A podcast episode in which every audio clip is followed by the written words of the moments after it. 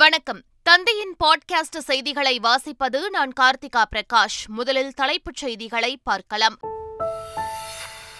ஒரே நாடு ஒரே தேர்தல் என்ற திட்டத்தின் மூலமாக ஒரே அதிபராக இருப்பதற்கு சதி நடப்பதாக முதலமைச்சர் ஸ்டாலின் குற்றச்சாட்டு. இந்தியாவின் மூன்றாவது பெரிய கட்சியான திமுகவின் எம்பிக்கள் யாருக்கும் குழுவில் இடமளிக்கவில்லை எனவும் விமர்சனம்.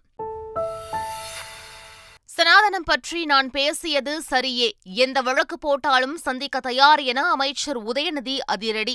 இந்தியா கூட்டணி வலுப்பெறுவதை திசை திருப்பவே பாஜகவினர் சனாதனத்தை கையில் எடுத்துள்ளதாகவும் விமர்சனம்.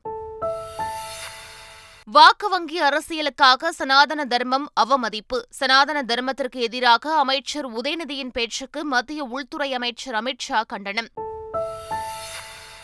நாட்டில் ஊழல், சாதிவெறி, வகுப்புவாதத்திற்கு இடமில்லை.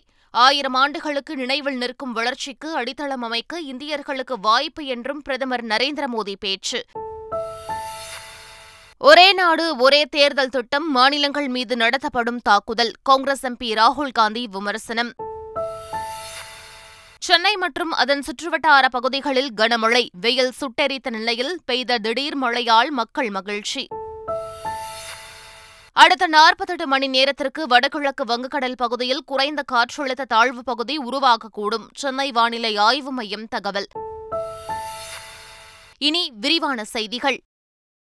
ஒரே நாடு ஒரே தேர்தல் மூலம் ஒரே அதிபராக இருக்க சதித்திட்டம் நடப்பதாக முதலமைச்சர் மு க ஸ்டாலின் தெரிவித்துள்ளார். மத்திய பாஜக அரசு கொண்டு வரும் அந்த திட்டம் நிறைவேறினால் எந்த அரசியல் கட்சியும் செயல்பட முடியாது என அவர் குற்றம் சாட்டினார். அவர்கள் எதிர்கட்சியாக இருக்கும்போது அந்த கொள்கை எதிர்த்தாங்க.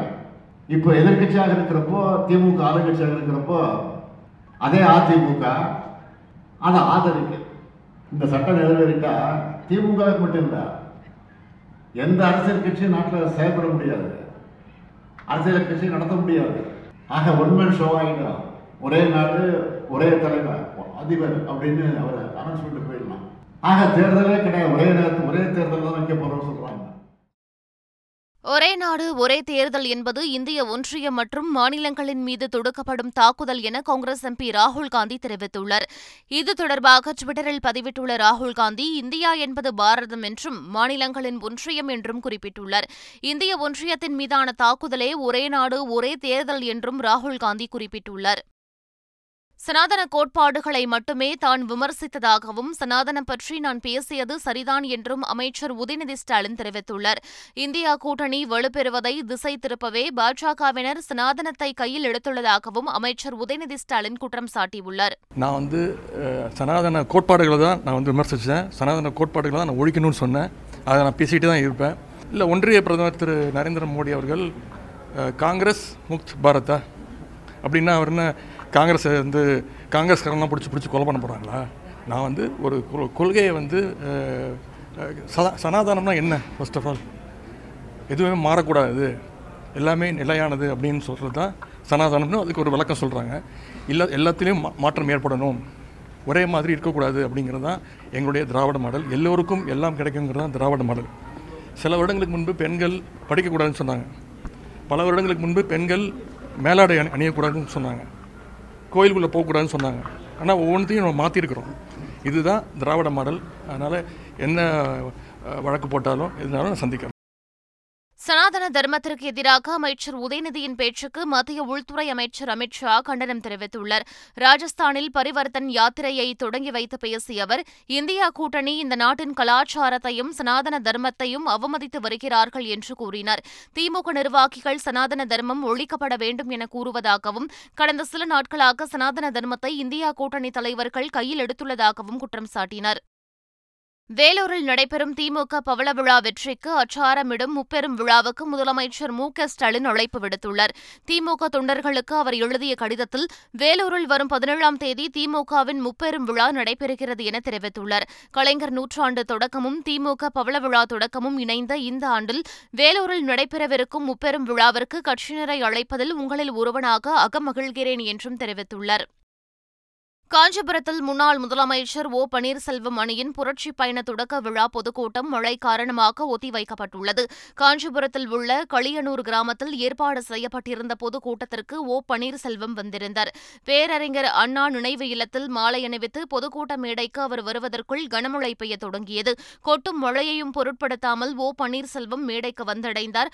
அப்போது பேசிய கழக அரசியல் ஆலோசகர் பன்ருட்டி ராமச்சந்திரன் புரட்சி பயணம் பொதுக்கூட்டம் ஒத்திவைக்கப்படுவதாக அறிவித்தார்.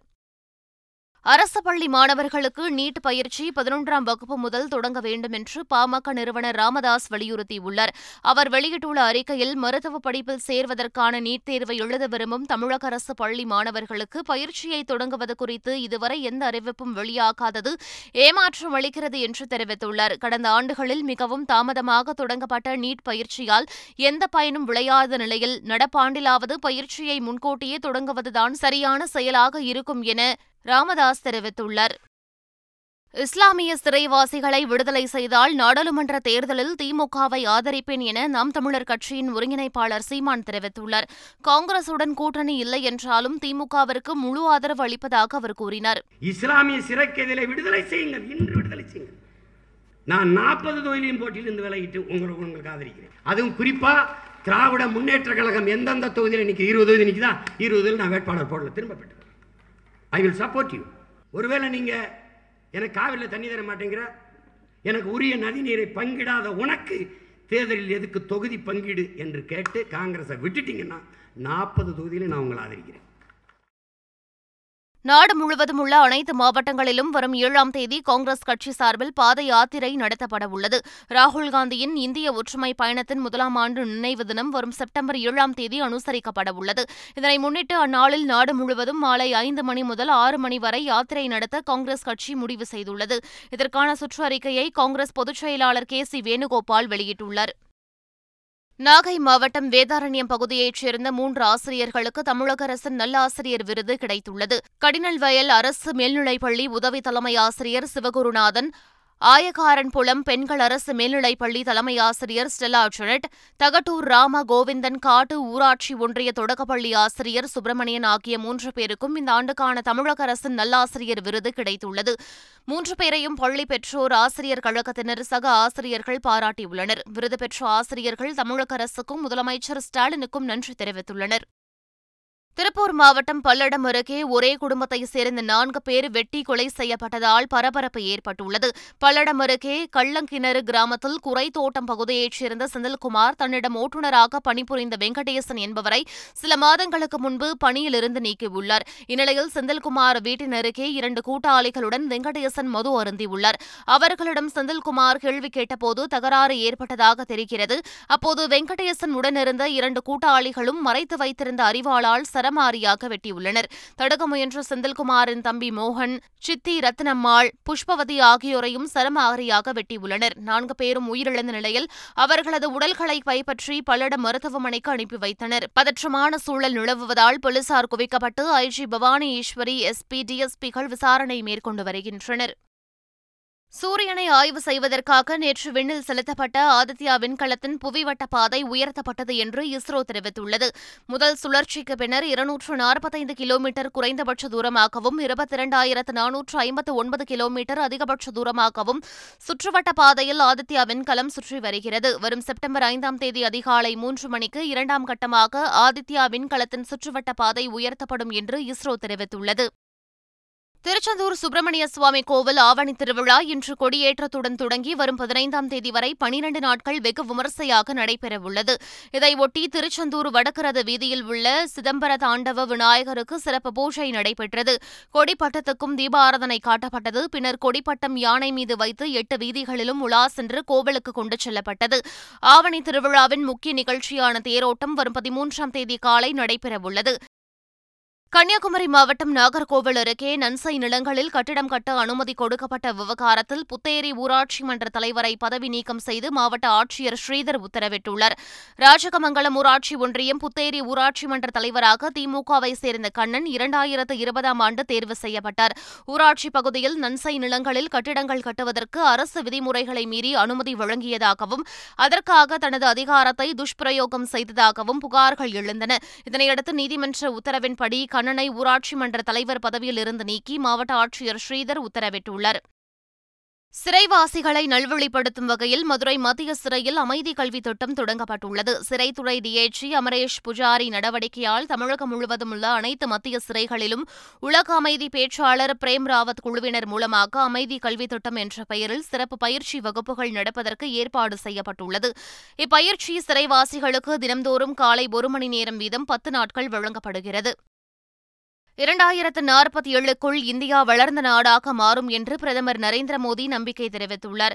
பிடிஐ செய்தி நிறுவனத்திற்கு பிரத்யேக பேட்டி அளித்துள்ள பிரதமர் மோடி, அடுத்த ஆயிரம் ஆண்டுகளுக்கு நினைவில் நிற்கும் வளர்ச்சிக்கு அடித்தளம் அமைக்க இந்தியர்களுக்கு இன்று பெரும் வாய்ப்பு உள்ளது என்று கூறினார். இரண்டாயிரத்து நாற்பத்தி ஏழுக்குள் இந்தியா வளர்ந்த நாடாக மாறும் என்றும், நாட்டில் ஊழல், சாதிவெறி, வகுப்புவாதத்திற்கு இடமில்லை என்றும் பிரதமர் நரேந்திர மோடி தெரிவித்துள்ளார். சைபர் குற்றங்களை எதிர்த்து போராடுவதில் உலகளாவிய ஒத்துழைப்பு தேவை என்றும் பிரதமர் நரேந்திர மோடி தெரிவித்தார். நாடாளுமன்ற சிறப்பு கூட்டத்தொடர் வரும் பதினெட்டாம் தேதி தொடங்கவுள்ள நிலையில் இந்தியா கூட்டணியின் நாடாளுமன்ற குழு தலைவர்களுடன் காங்கிரஸ் தலைவர் மல்லிகார்ஜுன கார்கே ஆலோசனை மேற்கொள்ளவுள்ளார். டெல்லியில் கார்கே இல்லத்தில் வரும் ஐந்தாம் தேதி இரவு எட்டு மணிக்கு இந்த கூட்டம் நடைபெறவுள்ளது. இக்கூட்டத்தில் நாடாளுமன்ற சிறப்பு கூட்டத்தொடரில் வலியுறுத்த வேண்டிய விஷயங்கள் குறித்து விவாதிக்கப்படவுள்ளன. தமிழ்நாட்டிற்கு நாள்தோறும் வினாடிக்கு ஐந்தாயிரம் கன அடி நீர் திறக்க வேண்டும் என்ற உத்தரவை மறு ஆய்வு செய்யக்கோரி காவிரி நீர் மேலாண்மை ஆணையத்தில் கர்நாடகா மனு தாக்கல் செய்துள்ளது. காவிரியிலிருந்து உரிய நீரை திறந்துவிடக் கோரும் தமிழ்நாடு அரசின் மனுவை உச்சநீதிமன்றம் வரும் ஆறாம் தேதி விசாரிக்க உள்ளது. இந்நிலையில் கர்நாடக அரசு காவிரி நீர் மேலாண்மை ஆணையத்தில் மறு ஆய்வு மனு தாக்கல் செய்துள்ளது குறிப்பிடத்தக்கது. இலங்கையில் நடைபெறும் ஆசிய கோப்பை கிரிக்கெட் தொடரில் இடம்பெற்றுள்ள இந்திய கிரிக்கெட் அணியின் வேகப்பந்து வீச்சாளர் ஜஸ்பிரித் பும்ரா இந்தியா திரும்பியுள்ளார். இலங்கையிலிருந்து விமானம் மூலம் பும்ரா மும்பை வந்துள்ளார். தனிப்பட்ட காரணங்களுக்காக பும்ரா இந்தியா திரும்பியுள்ளார். பும்ராவிற்கு விரைவில் குழந்தை பிறக்க இருப்பதாகவும் அதனால் அவர் மும்பை திரும்பியிருப்பதாகவும் கூறப்படுகிறது. முருகப்பா தங்கக்கோப்பை ஹாக்கி தொடரின் இறுதிப் போட்டியில் வென்ற அணிக்கு தமிழ்நாடு விளையாட்டுத்துறை அமைச்சர் உதயநிதி ஸ்டாலின் கோப்பை மற்றும் காசோலையை வழங்கினார். தொன்னூற்று நான்காவது அகில எம்சிசி முருகப்பா தங்கக்கோப்பை ஹாக்கி தொடர் சென்னையில் நடைபெற்று வந்தது. இதன் இறுதிப் போட்டியில் இந்தியன் ரயில்வே அணி கர்நாடக அணியை ஐந்துக்கு இரண்டு என்ற கோல் கணக்கில் வீழ்த்தி வென்றது. இந்த போட்டியை நேரில் கண்டுகளித்த அமைச்சர் உதயநிதி ஸ்டாலின் வெற்றி பெற்ற இந்தியன் ரயில்வே அணிக்கு கோப்பை மற்றும் காசோலையை வழங்கினார். ஆசிய கோப்பை கிரிக்கெட் தொடரில் இந்தியா நேபாள அணிகளுக்கு இடையிலான லீக் போட்டி இன்று நடைபெறுகிறது. குரூப் ஏ பிரிவில் இடம்பெற்றுள்ள பாகிஸ்தான் அணி சூப்பர் போர் சுற்றுக்கு ஏற்கனவே தகுதி பெற்றுள்ளது. இந்நிலையில் இப்பிரிவில் எஞ்சியுள்ள இந்தியா மற்றும் நேபாள அணிகள் இலங்கையின் பல்லக்கேலே மைதானத்தில் இன்று பலப்பரட்சை நடத்துகின்றன. இந்திய நேரப்படி மதியம் மூன்று மணிக்கு தொடங்கும் இப்போட்டியில் வெற்றி பெறும் அணி சூப்பர் போர் சுற்றுக்கு முன்னேறும் என்பது குறிப்பிடத்தக்கது. சென்னை மற்றும் புறநகர் பகுதிகளில் கனமழை கொட்டி தீர்த்தது. ஆலந்தூர், ஆதம்பாக்கம், மீனம்பாக்கம், பரங்கிமலை, கிண்டி, தரமணி, பெருங்குடி, துரைப்பாக்கம் உள்ளிட்ட பகுதிகளில் மழை வெளுத்து வாங்கியது. ஒரு சில இடங்களில் சாலைகளில் மழைநீர் தேங்கி நின்றதால் வாகன ஓட்டிகள் பெரும் சிரமத்திற்கு ஆளாகினர். அதேபோல் செங்கல்பட்டு மற்றும் அதன் சுற்றுவட்டார பகுதிகளில் கனமழை கொட்டி தீர்த்தது. சிங்கப்பெருமாள் கோவில், மறைமலை நகர், கூடவாஞ்சேரி, ஊரப்பாக்கம், ஆத்தூர் உள்ளிட்ட இடங்களில் இடி, மின்னல் மற்றும் பலத்த காற்றுடன் வெளுத்து வாங்கியது. மூன்று மணி நேரத்திற்கு மேலாக பெய்த கனமழையால் வெப்பம் தணிந்து குளிர்ச்சி நிலவுகிறது. பொதுமக்கள் மற்றும் வாகன ஓட்டிகள் மகிழ்ச்சியடைந்துள்ளனர். தமிழகத்தில் கனமழைக்கு வாய்ப்புள்ளதாக சென்னை வானிலை ஆய்வு மையம் அறிவித்துள்ளது. குமரி, நெல்லை, தென்காசி, தேனி, திண்டுக்கல், வேலூர், ராணிப்பேட்டை மற்றும் திருவள்ளூரில் ஓரிரு இடங்களில் கனமழை பெய்ய வாய்ப்புள்ளதாக தெரிவிக்கப்பட்டுள்ளது. சென்னை மற்றும் புறநகர் பகுதிகளில் இடி, மின்னலுடன் கூடிய லேசானது அல்லது மிதமான மழை பெய்யக்கூடும் எனவும் சென்னை வானிலை ஆய்வு மையம் தெரிவித்துள்ளது. மேலும் அடுத்த நாற்பத்தெட்டு மணி நேரத்திற்குள் வடகிழக்கு வங்கக்கடல் பகுதியில் குறைந்த காற்றழுத்த தாழ்வு பகுதி உருவாக்கக்கூடும் எனவும் தெரிவிக்கப்பட்டுள்ளது. மீண்டும் தலைப்புச் செய்திகள். ஒரே நாடு ஒரே தேர்தல் என்ற திட்டத்தின் மூலமாக ஒரே அதிபராக இருப்பதற்கு சதி நடப்பதாக முதலமைச்சர் ஸ்டாலின் குற்றச்சாட்டு. இந்தியாவின் மூன்றாவது பெரிய கட்சியான திமுகவின் எம்பிக்கள் யாருக்கும் குழுவில் இடமளிக்கவில்லை எனவும் விமர்சனம். சனாதனம் பற்றி நான் பேசியது சரியே, எந்த வழக்கு போட்டாலும் சந்திக்க தயார் என அமைச்சர் உதயநிதி அதிரடி. இந்தியா கூட்டணி வலுப்பெறுவதை திசை திருப்பவே பாஜகவினர் சனாதனத்தை கையில் எடுத்துள்ளதாகவும் விமர்சனம். வாக்கு வங்கி அரசியலுக்காக சனாதன தர்மம் அவமதிப்பு. சனாதன தர்மத்திற்கு எதிராக அமைச்சர் உதயநிதியின் பேச்சுக்கு மத்திய உள்துறை அமைச்சர் அமித் ஷா கண்டனம். நாட்டில் ஊழல், சாதிவெறி, வகுப்புவாதத்திற்கு இடமில்லை. ஆயிரம் ஆண்டுகளுக்கு நினைவில் நிற்கும் வளர்ச்சிக்கு அடித்தளம் அமைக்க இந்தியர்களுக்கு வாய்ப்பு என்றும் பிரதமர் நரேந்திர மோடி பேச்சு. ஒரே நாடு ஒரே தேர்தல் திட்டம் மாநிலங்கள் மீது நடத்தப்படும் தாக்குதல் காங்கிரஸ் எம்பி ராகுல் காந்தி விமர்சனம். சென்னை மற்றும் அதன் சுற்றுவட்டார பகுதிகளில் கனமழை, வெயில் சுட்டெரித்த நிலையில் பெய்த திடீர் மழையால் மக்கள் மகிழ்ச்சி. அடுத்த நாற்பத்தெட்டு மணி நேரத்திற்கு வடகிழக்கு வங்கக்கடல் பகுதியில் குறைந்த காற்றழுத்த தாழ்வு பகுதி உருவாகக்கூடும், சென்னை வானிலை ஆய்வு மையம் தகவல். இத்துடன் பாட்காஸ்ட் செய்திகள் நிறைவு பெறுகின்றன. வணக்கம்.